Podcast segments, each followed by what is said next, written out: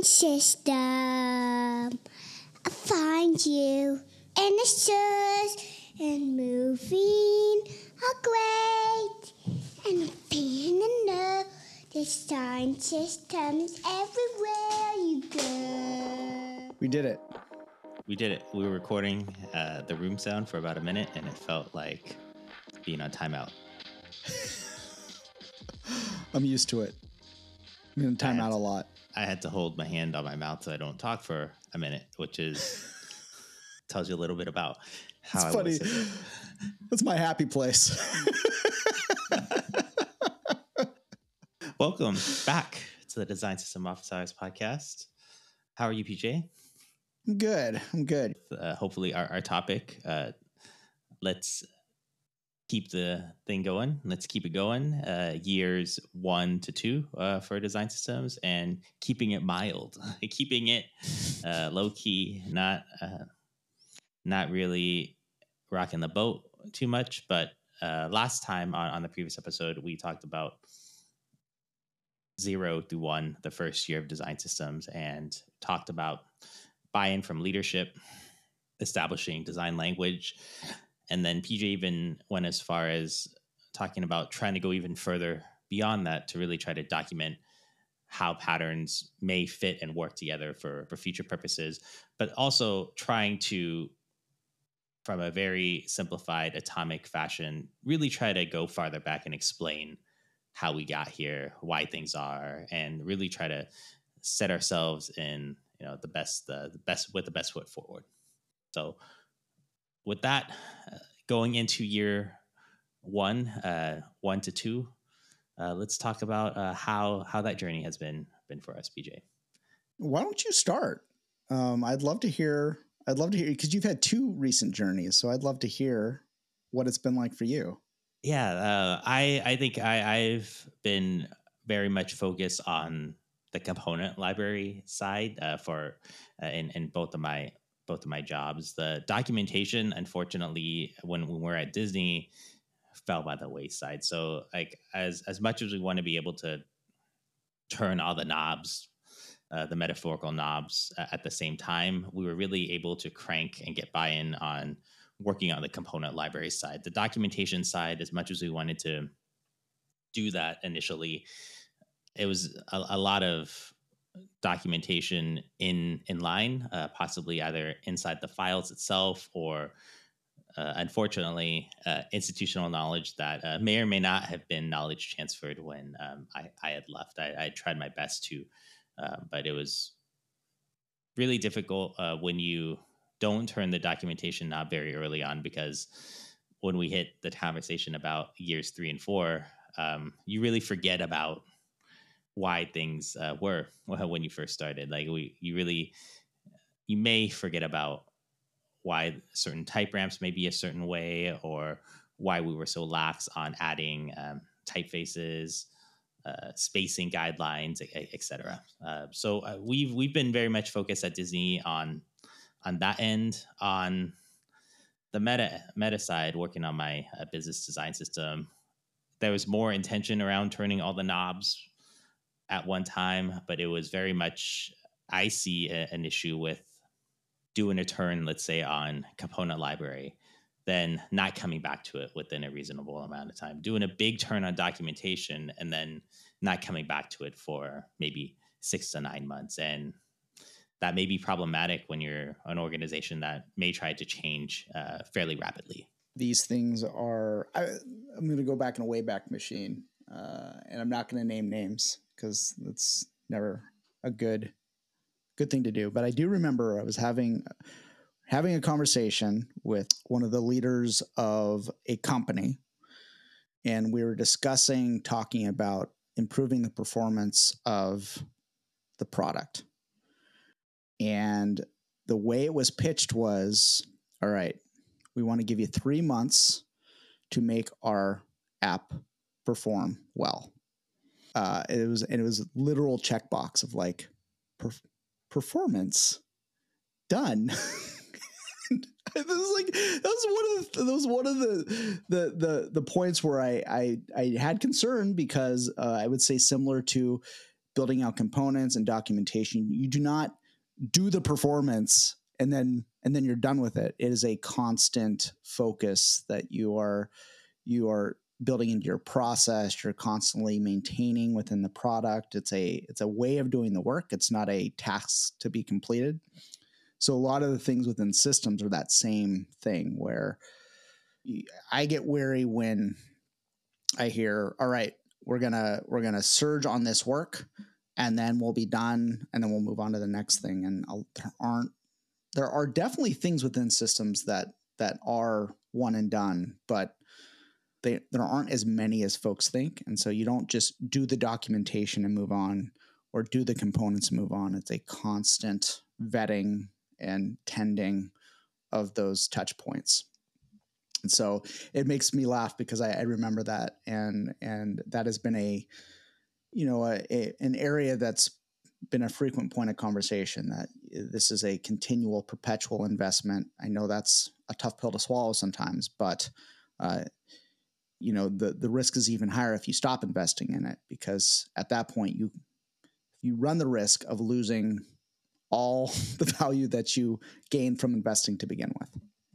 Yeah, the, the good news is if you've made it through the year and your initiative is still going, then you're likely to continue for another year uh, because you're most likely been able to gather evidence on what you've done, whether that's improved performance, you know, or uh, whatever OKRs, whatever metrics that you that you tie into. It, it might even be um, designer happiness or engineering happiness. If you've dialed up any sentiment, uh, that might be uh, very good for you. And that this goes back to our episode about feedback. It, it would be a good spot to start talking to whomever is uh, consumers of the system and surveying them to see uh, if they've met what you believe the baseline would be. So, is your, does your, component libraries meet whatever the baseline would be for year one documentation. And in my case, if we've established that documentation did not meet the baseline, let's see how in the next six months to get it up to whatever that uh, table stakes baseline would be. And it would be great at this point also to see how engineers uh, may be using this in, in addition to uh, designers. Uh, but this would also be a time to not not not to jam this in for year one, but try to start planning around who might be other customers of your system. Would it be content design, research, motion design, and really start planting the seeds and meeting with those folks and really trying to get more advocates because uh, even though we did talk about buy-in from leadership upfront, it's an on that's that's another ongoing I don't want to say struggle. It's an ongoing battle uh, to continue to get buy-in, okay, continue to uh, keep and retain headcount, or even grow headcount. That's been a very tough one for us uh, going through year one. Yeah, it's funny. I and I think everyone's going to have a different journey through this, but I wouldn't be surprised if by the end of year one, all right, great, you get buy-in from leadership. I would I would argue to say probably in the following year, now you got to start getting more explicit buy in from the folks using it. Uh, it's really easy to have folks, yeah, to- I'll, I'll totally use it. That is a very easy thing to have someone say, but how much are they using it? How quickly do they hit the exit? How bought in are they into a systems mindset towards product development? And then what are the incentives to ensure that folks continue to work in that way and are financially incentivized to work that way? Um, that's been a big area of interest from my end at Pinterest is in trying to f- ensure that the incentive in, incentives for employees are aligned with working with the system if we are basically saying, hey, you want that promo? Don't use the system. People ain't going to use the system. So that's been a key area that we've been trying to focus in on is to ensure that the rules that everyone plays by lead towards a, a nice healthy relationship between the design system and the customers that we're hoping will use it. Yeah, this works really well at the end of the the first year. Also, is like if you're starting to prep for goals for the next next half, this would be a very good time to start talking to cross functional partners and trying to assess how they could utilize this and get them involved in the goal writing process as uh, foreign as that may sound uh, from a, a, a, product designer if you could get buy-in for goals from cross-functional teams and get them to write uh, supporting goals for you like the part of the job is already done so i think that's what's so fun about systems is that they are they can be so expansive never in my time as a designer would I even consider thinking about, well, what's the, how do we define the expectations of design and engineering? And how can we design that in a way to where it's more aligned with the goals of, of company strategy and, and, and use of the design system? Because it is so baked, it can be so baked into the DNA of how the work is done.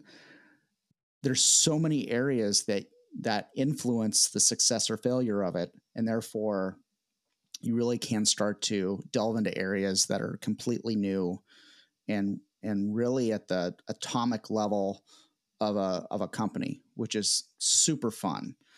If you just want to build components, maybe not for you. But if if you really if you're more interested in the broad definition of systems, I just find it fascinating on a day-to-day basis this this would also be a good time uh, if you have not started this previously to do more outreach with designers via say something like office hours or attending uh, design team demos or share outs and that sort of thing and really uh, try to extend a hand uh, to see how you could codify a, a new pattern and really be be open and be out there to experiment with with other designers. And i think once you get get out there uh, get get your feet wet and express that you're, you're looking to codify uh, another designer's patterns and really try to help them scale something more broadly uh, like you said pj i think that's where you start building good goodwill and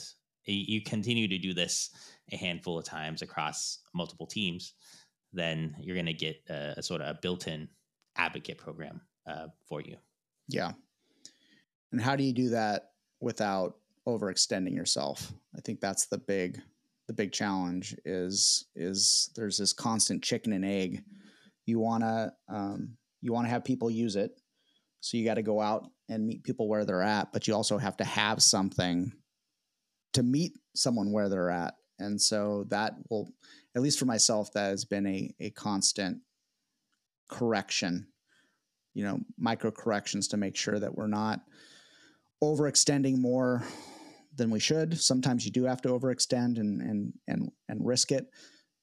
Hopefully, most of the times you don't. And so that's the real that's been the challenge for me is is how risky do you get? How safe do you get? What are when you do take a big swing, is it the right time? Is it for the right reasons? Um, what's your plan B? uh, it's super super fun, but but that's the that's the general challenge. You want to support everyone. You want to cover as much of the product as as possible, but that takes time. And um, hopefully, that first year you're able to chip away and and build a fairly strong foundation to get there. But sometimes it takes longer than that. And so um, if so, what do you do? Like, how do you how do you build the plane while you're flying it? Which is never a fun thing to do, but sometimes it's necessary. Yeah, that's the nature of systems, right? Once you get to a certain point, and uh, going into year one, you may be establishing team goals for for the system or for your your team, and you're going to want to try to say yes to people, but then you're really going to want to try to time box it. Also, uh, it, this would be possibly the time I would say between years two and three where you do extend a, a little bit more than you you might uh, be comfortable doing uh, just to get yourself off the ground but you're gonna have to say no at, at some point and uh, there's there's gonna be i would say really a really good practice uh, if you were able to document the partners that you're working with, the different types of workshops or tasks that you're looking to pair with, and really document on a granular level uh, what is the level of support that you've been doing. So then you could really then you know in in the back half of the year understand oh, this is what a small contribution may look like, uh, a medium contribution, or this may be uh, what a large contribution if I were to embed myself into this team and help get them get them off the ground, and really trying to understand what is a level of effort, and you'd be able to better understand why you can't do something and really articulate uh, to leadership. Yeah, and that's I think that's the big that's the important thing is being able to articulate why and how saying no here feeds into a into long-term success for everyone else. And doing so in a way to where it's heard and understood as well as possible because you are likely going to be saying no a lot of times. Um, and that eh, you know people understandably don't enjoy hearing that. So it's just how do you under promise over deliver and and don't become the no team or the no person while doing so. Yeah the there might be a little bit of a hesitancy towards task tracking. Yeah I, I understand that but it will help you in terms of advocating for you helping this other this other partner. And and also like we mentioned before headcount as well. If you're able to document uh, this is the this is the work that our team is able to do this half. But if we get another person this is the amount of work. I'm opening my arms wide. This is the amount of work that we're able to do if we get another uh, headcount or if we get a contractor to help us for six to nine months. Um, that is something to note as well. Uh, you may have uh, design leadership at this point saying we want you to accelerate xyz why don't we get a couple contractors in? And I would recommend being very mindful of what you have contractors come in and do because there is a extreme cost on recruiting uh, contingent workers, freelancers, um, and managing them as well. And the quality, I would say, uh, for the most part, widely varies between um, certain contractors and uh, full time employees. I don't think headcount is the magic solution. I think it's. I say that while I am actively asking for headcount, but but I, I will say that that if you grow too fast, there's the whole growing pains thing. It's a, you know, we all know about it. It's a real thing, um, and and I think we would be silly to think that we're immune to that. There's a lot of work to grow a team.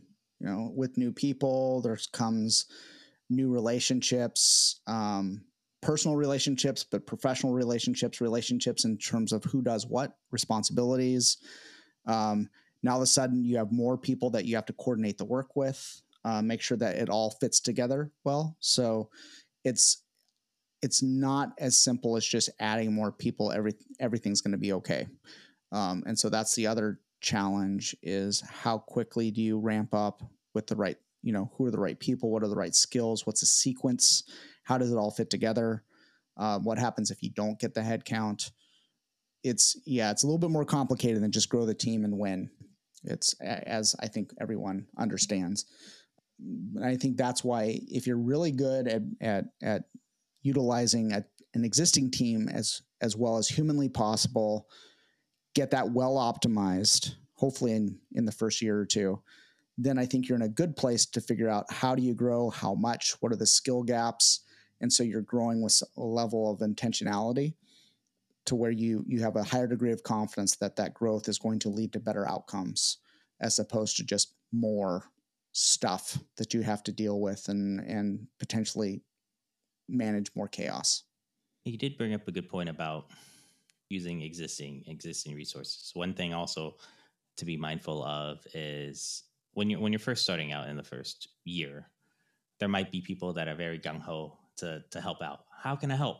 The design managers might be throwing resources at you. Uh, be mindful about how you could utilize them because it may not be that you're gonna want them to come and build components with you uh, straight up, but there's other ways to contribute, whether it's uh, helping extend patterns, uh, maybe using uh, using what you have as a playground to try to see where where these product designers can continue to go. We had issues at Disney when design managers had asked us to take on designers to come come help us because we need headcount. Why don't we just utilize these designers? Uh, and when you're utilizing product designers that uh, aren't necessarily systems thinkers, having them build components may not be the best the best way to go. But having them do other other things uh, that may uh, be helpful and really trying to help us expand our knowledge about different features, I think would be a better better way to go. Absolutely, there there's. I don't think it's beneficial to have a design org full of systems thinkers. I'm not suggesting everyone needs to be systems thinkers, but you definitely want systems thinkers on a systems design team. It, I don't know. I'm not a rocket scientist here, but it just so you make sure that the folks that are coming on are going to be a net positive. Because I mean, think about it this way: you bring in all these people, it falls to shit, and then leadership saying, "Hey, you got all these people, and you weren't able to do it. You know, we gave you all the headcount you needed." And so it's you know it's almost like you have to look a gift horse in the mouth and be really certain that these are the right folks for the team at the you know at at this time to accomplish the things that you need to accomplish. And so that might mean being a little picky and saying, eh, we need these kinds of folks to to do the work. That's exactly right. Yeah, it, it's almost like asking, uh, let's say, oh, we have a bunch of back end engineers that are free. Let's uh, put them on a front end team. They're engineers, right? PJ? Yeah. Yeah. Or be really, or be prepared to do a lot of mentorship if they're if they're open to it. I mean, God forbid they think system design is dumb. That's going to be a hard. That's going to be a long. It's going to be a long road. But if you know, you, if you have strong mentors on the team and can get people up to speed, that's another option, but that's more work. Um, so, you know, you're not fully utilized on developing the system. Now you're developing the team to develop the system. So that has to be taken into consideration. There's there's no easy wins. Uh, that's that's a challenge. A plus on this team. Let's imagine year one of this team is made up of senior senior level designers this is a great opportunity if you're looking to mentor to really be able to move yourself into a, a lead position and, and, showcase that you're able to mentor, uh, but also collaborate across uh, cross functionally with other other partners and really demonstrate that systems can really expand uh, wider than uh, some some may think, and the, the impact can be uh, exponential once you start mentoring and getting advocates on your side.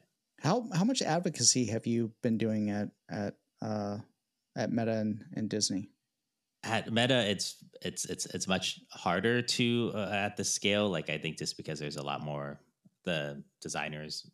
I want to I want to assume I know the amount of designers that our system supports, but it's hundreds of of designers. We have eight designers on our team right now, so not really as um, humanly possible to reach out to each individual designer and have a one-on-one with them. But we try to do that via office hours and have people sign up. And whenever they do engage with questions about pattern usage we try to jump on that within a day. I would say that's the sla for us uh, responding. And usually uh, more than one designer on our team responds because we would like to tag each other uh, in and out of things. At, at disney when we were in probably year two or three, if anyone had a question, one of us would just jump on jump on Zoom and talk to you for 30 minutes to really try to jam on it. And we would do that um, with different different feature teams. And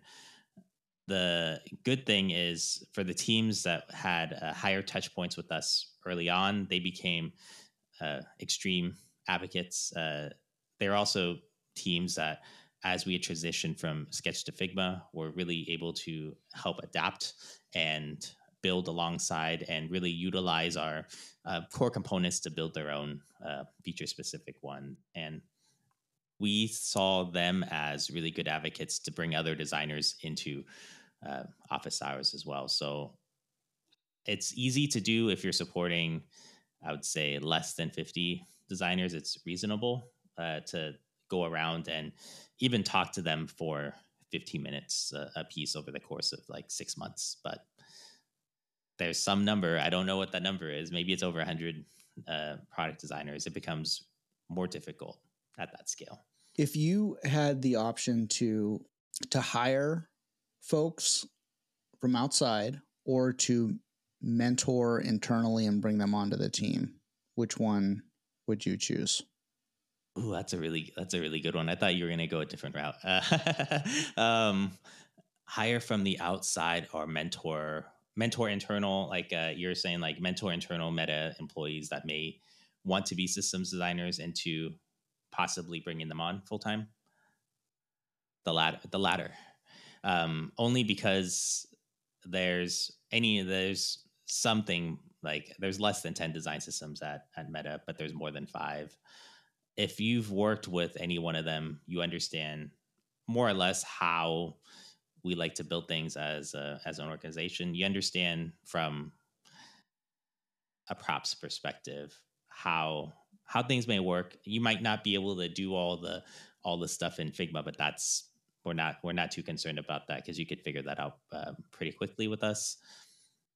There's a lot of institutional knowledge that if you've utilized any one of the systems here before, then you should be able to be able to get off the ground running. And even if you were a product designer looking to do more systems systems design, we we've had a, a few instances of that on our team, and jumping in, I would say within the first two months, you're you're you're up to speed and you're you're you're, you're jamming. And I, I wouldn't be able to say the same thing if it was an external hire, uh, because you're still out, out of the first month getting out of onboarding, really trying to understand the business. Um, you might be using the tools and building stuff in a playground uh, fashion, but you may not be able to get there. But I, I would I would prefer internal.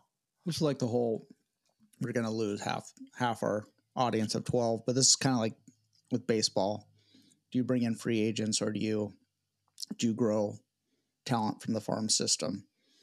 Um, and it takes a long uh, growing from the farm system takes longer, uh, but theoretically, it's going to lead to better outcomes because you're able to. They don't play baseball; they play your style of baseball. And the same thing with systems. It's you know it's it's like saying I speak a language. Okay, which which language? Like everyone has a different point of view about how to approach systems within the context of their system and their company. If that person has been there for a long time, hopefully they're already bought into that point of view, that philosophical approach. And so the nightmare scenario is you hire someone, you don't really get a good read as to what their philosophy is, or you know, hiring, you're Eh, sometimes people say one thing and then it's and then it's different um, and then it's you know month three or month two or whatever you figure out whoa okay we do not have a lot of philosophical alignment which can work you know if you find a way to make you know make those different opinions work together and then sometimes it doesn't. The theoretically the value is you you know the folks you know how they work. Uh, there's been i'm assuming some level of philosophical buy-in or someone that thinks, you know what, I've I've seen everything they've done and I think I can do it better. I think there's ways to improve it and I'd like to improve it. That would be amazing. The, you know, the the risk though is that if they aren't if they don't have a background in systems design, have you taken into account the mentorship that will need to occur to get them up to speed um, compared to someone that's been doing this for years and just kind of knows knows the game. Um, it'd be a lot of fun, but but that's a lot of work in and of itself. Uh, and do you have the infrastructure within the team to build up that skill set to where they can they can do everything that they need to do to to succeed?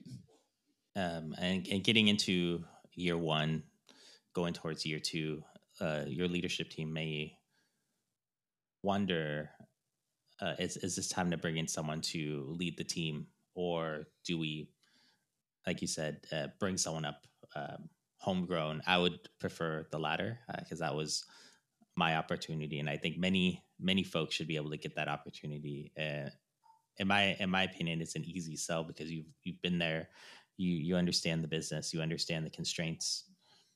You've most likely been doing the work, unfortunately, of that role already. So uh, help that that individual contributor grow into a, a, design lead and then help them mentor the next person that is uh, looking to to come in and you know build off of uh, the systems thinking. Yeah if you do if you do hire a leader externally you you better make sure that there's some kumbaya between the existing team because uh, that can go sour real real fast.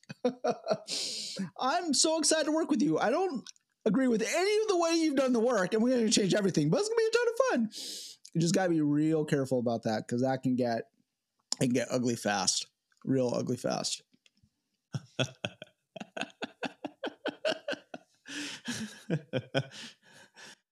yeah, that's that's the scariest part about bringing someone in externally as a as a lead or a manager is that they're going to want to put their their stamp on it uh, for sure.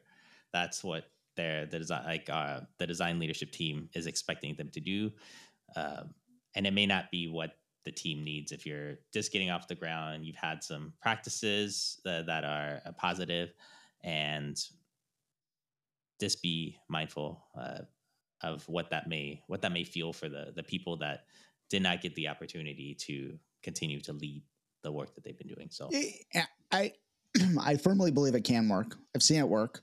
My current boss I would say is a perfect example of that. She's she's great and um, she's been an amazing addition to the team, but it doesn't change the fact that it can be risky. And so it's got got to be the right type of person with the right type of mindset to where there aren't some some serious like industrial grade bad vibes after after the hire is brought in.